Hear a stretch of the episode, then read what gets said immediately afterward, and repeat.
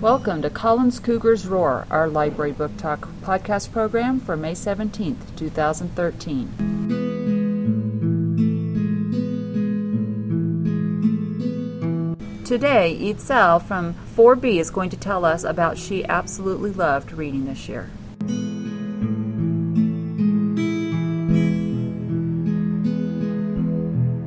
This book is titled The Road to Paris. It's written down by Nikki Grimes. It's a fourth grade book.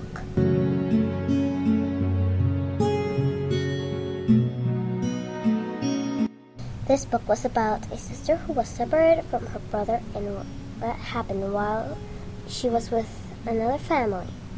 At the end of the story, the little girl had to pick if she was going to stay with her new family or go back to her old family. My favorite thing about this book was that it explains what happened to a little girl that was separated from her brother. You should read this book because it explains how some kids are treated in real life.